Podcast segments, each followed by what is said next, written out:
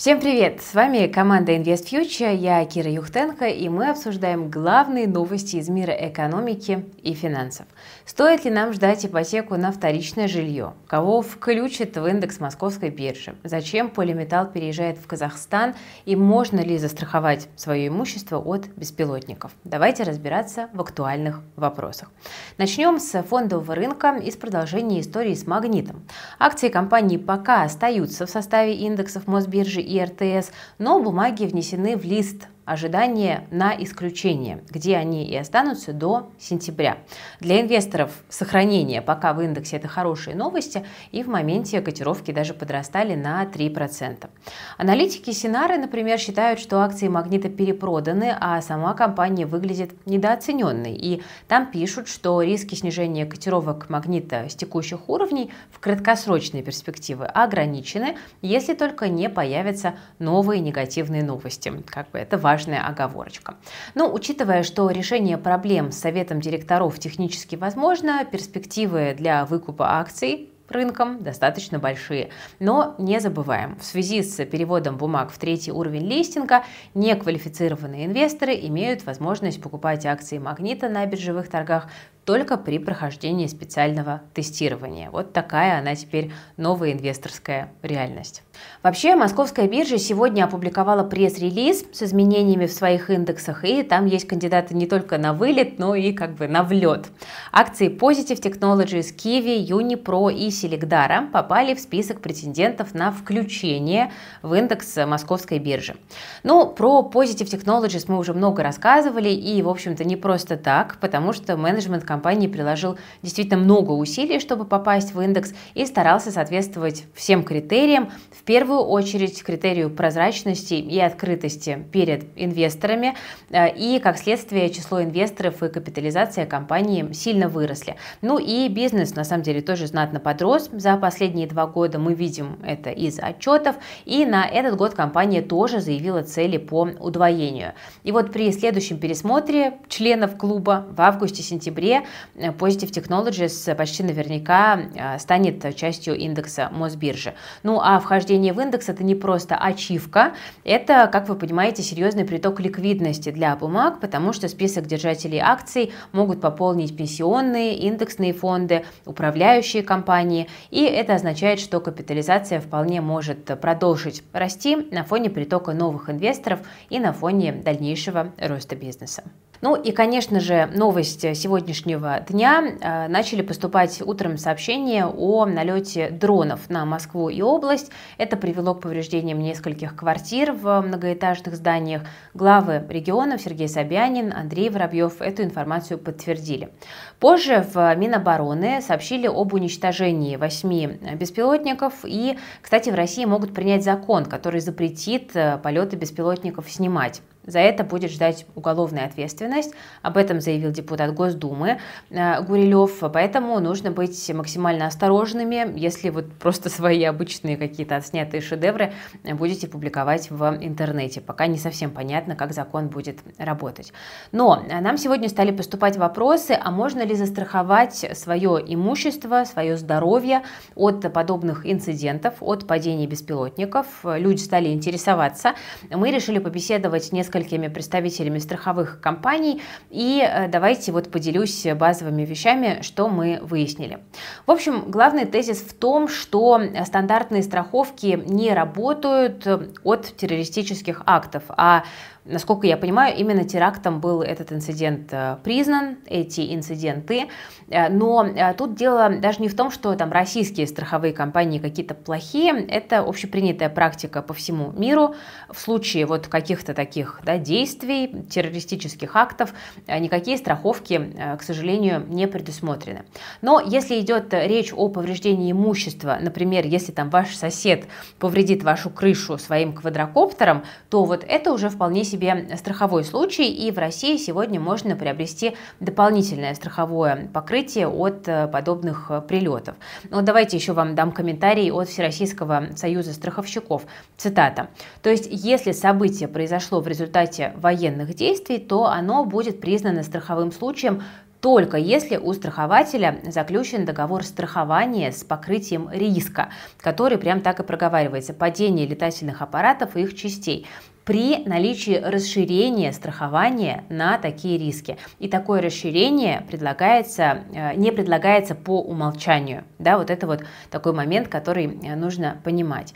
А, но пока тоже как бы мы понимаем, что это скорее теоретические рассуждения, и важно помнить, что каждая страховая компания имеет свои условия, да, свои полисы, поэтому если вы задумаетесь о том, чтобы такую страховку приобретать, нужно внимательно ознакомиться с условиями и уточнить возможность покрытия покрытия повреждений, э, которые вызваны дронами.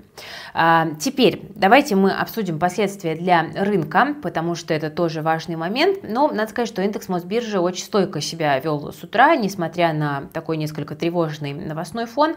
До обеда индекс даже показывал рост и, в принципе, полностью игнорировал новости, но ближе к завершению дневной сессии котировки все-таки просели, э, съели весь вчерашний рост, но кажется, что тут уже влияет даже не сама новость, а просто инвесторы решили немножечко выдохнуть после пяти месяцев практически безоткатного роста, и для многих покупателей эта коррекция может на самом деле стать интересной точкой для покупок, потому что огромная часть людей ежемесячно, да, там реинвестирует инвестирует дивиденды, там, зарплаты покупает акции, но покупать на постоянном росте сложно, а вот текущая коррекция как раз-таки такую возможность подарить может.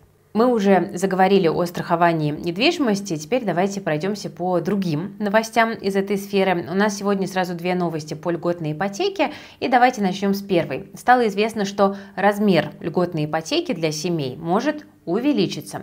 Сейчас лимит по ней составляет 6 миллионов рублей, кроме Москвы и Питера, там 12 миллионов. Поэтому в регионах чаще всего берут небольшое жилье, которое неудобно для семьи.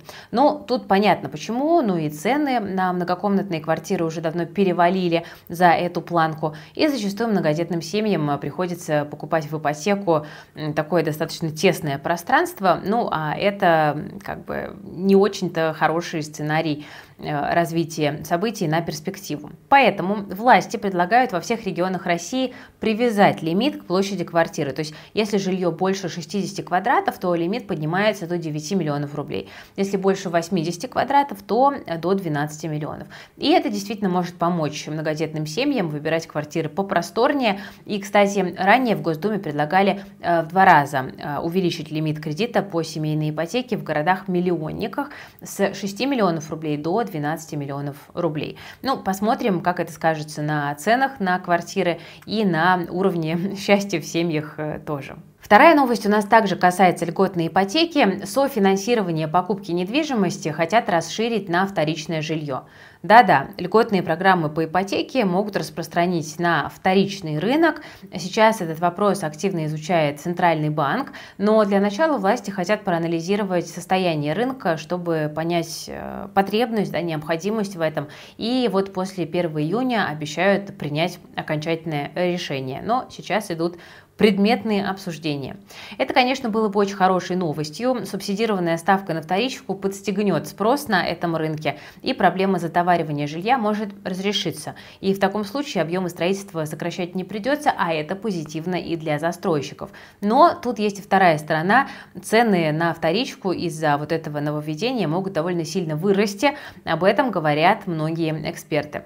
В Центральном банке, кстати, тоже немножечко опасаются, что рост цен может снизить эффект от льготных программ, как это уже было с новостройками. Спрос на вторичку под низкие ставки может разогреть, да, разогнать цены и сделать ее для людей просто недоступной. Поэтому обсуждается максимально адресное распространение программ, а, например, в ВТБ вообще считают, что это нужно ввести в регионах, где строительство не ведется активно.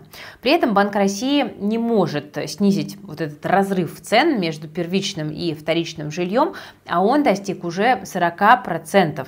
Это довольно опасно и для застройщиков, и для банков.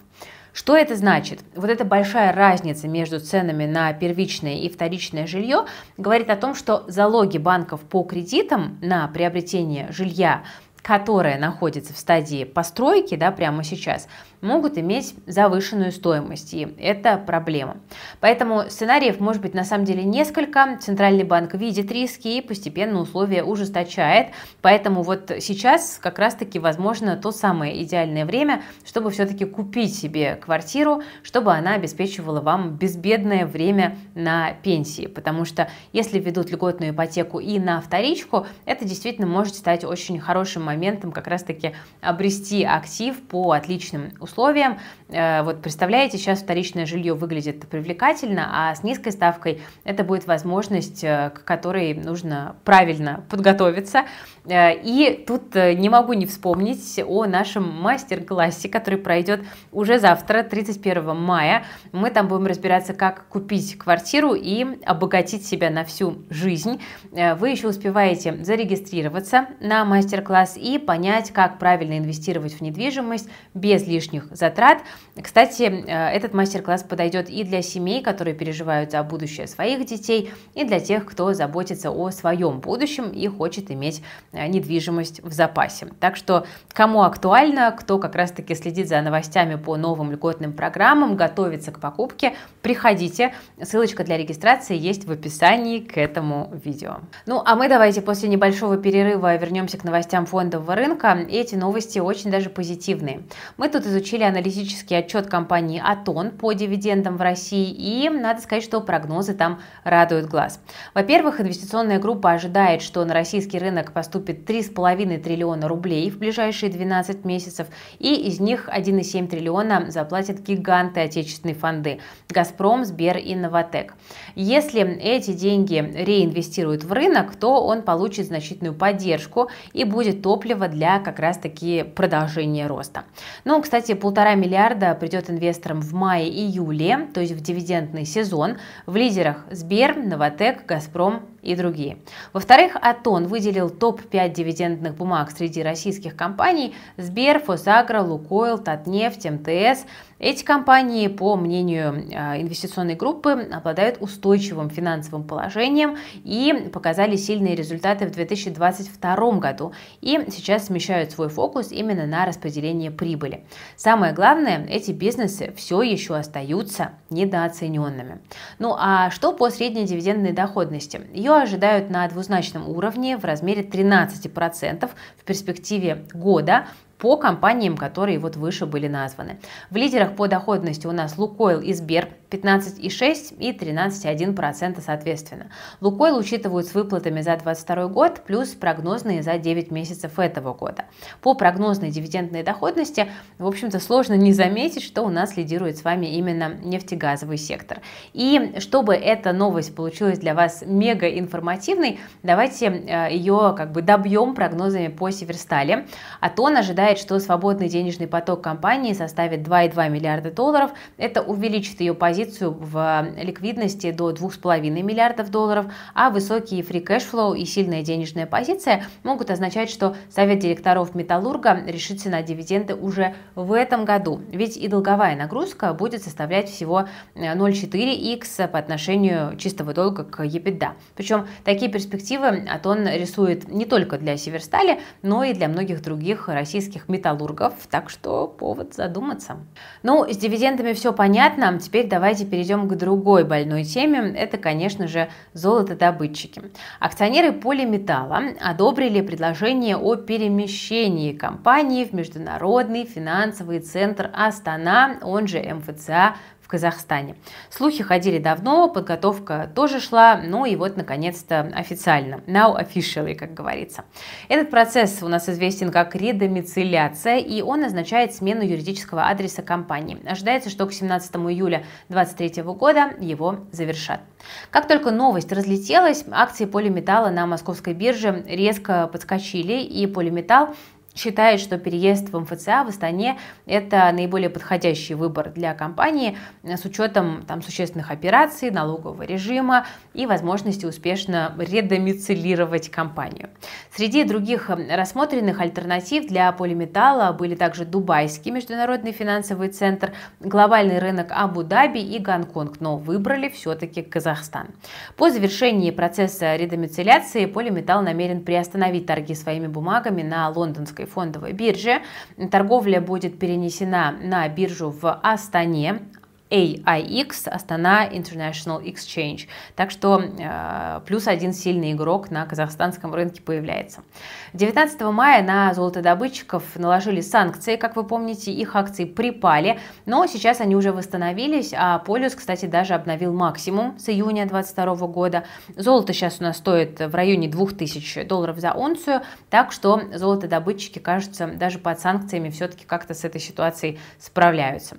Ну, вообще блокировка российских активов, другие вот эти вот геополитические истории в 2022 году сильно повысили спрос на золото, да, мир пытался стать как бы менее зависимым. И по данным World Gold Council, Всемирного Золотого Совета, спрос на золото в 2022 году вырос почти на 20% по сравнению с прошлым годом, а предложение выросло всего на 2%. И вот это как раз-таки довольно сильный фактор для поддержки золота. Так что про золото добытчиков тоже можно подумать, поразмышлять. Тем временем правительство решило реформировать основополагающий закон об акционерных обществах для реформирования механизма защиты миноритарных акционеров от поглощений. Об этом рассказывают ведомости.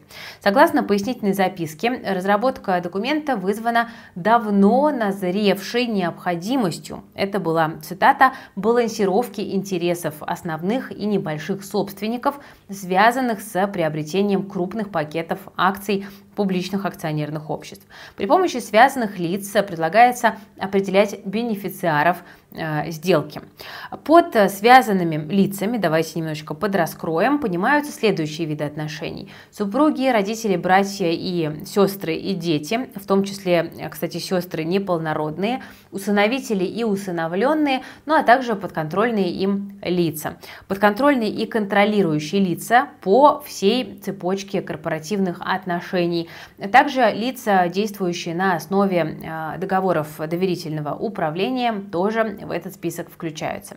Вот эти вот связанные лица будут считать единой группой, которая заинтересована в получении контроля над публичным акционерным обществом. И при повышении их доли до пороговых значений 30, 50, 75 процентов они обязаны направить миноритариям предложение о выкупе акций. Вот эта обязанность будет возникать даже если стороной сделки выступает э, группа формально независимых, но фактически связанных между собой лиц. Вот такие вот нам предлагают обновления.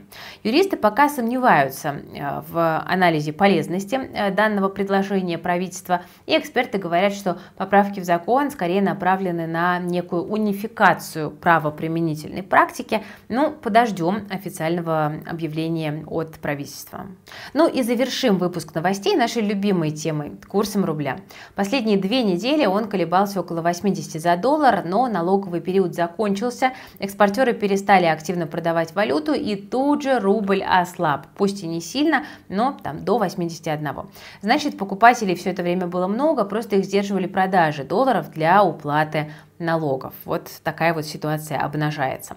Ну, рубль вряд ли сильно ослабнет в ближайшее время. Текущее давление скорее краткосрочное, и у него могут быть на самом деле две основные причины. Это иностранные компании, которые пытаются вывести активы из России до введения новых ограничений, и поэтому они, соответственно, покупают да, валюту. Ну, а инвесторы вкладывают в валюту и валютные активы деньги, которые они получили от недавних дивидендов и еще получат в ближайшее время. Это тоже может быть фактором, но он пока такой не подтвержденный. Да? Но теоретически для этого тоже инвесторы могут валюту покупать.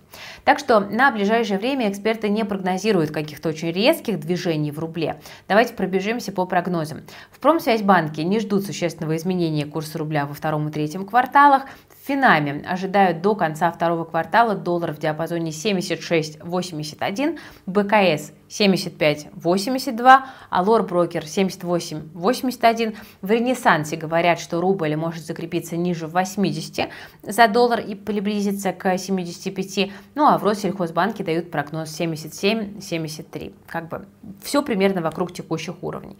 Но в целом тренды пока задает экспорт и импорт. Если российские нефтяники будут меньше продавать за рубеж, то рубль заметно ослабнет. И вот тут важно будет смотреть за мировым спросом на нефть и за ценами. Если не случится масштабной рецессии, это для рубля хорошо. На это ставят Goldman Sachs. Ждут бренд по 100 долларов за баррель уже к ноябрю. А вот в Сбер CIB говорят, что нефтегазовый сектор замедлится из-за падения нефтяных котировок. Так что неопределенность остается большой. И вот помимо краткосрочных колебаний, в ближайшее время будет решаться, куда глобально российский рубль направится. Вот такая у нас пока картина. Ну что, э, друзья, на сегодня на этом все. Еще раз напоминаю про последнюю возможность зарегистрироваться на мастер-класс «Однушка на пенсию», где мы будем постигать все азы создания э, империи недвижимости, которая начинается с маленького шага, с выбора покупки и сдачи своей самой первой квартиры. Так что приходите, кому актуально. В описании есть ссылочка. Ну и в целом, если вам нравится наша работа, то не забывайте ставить лайк, подписываться на канал Invest Future и жать на колокольчик. С вами была Кира Юхтенко и наша дружная команда. Берегите себя, своих близких и свои деньги.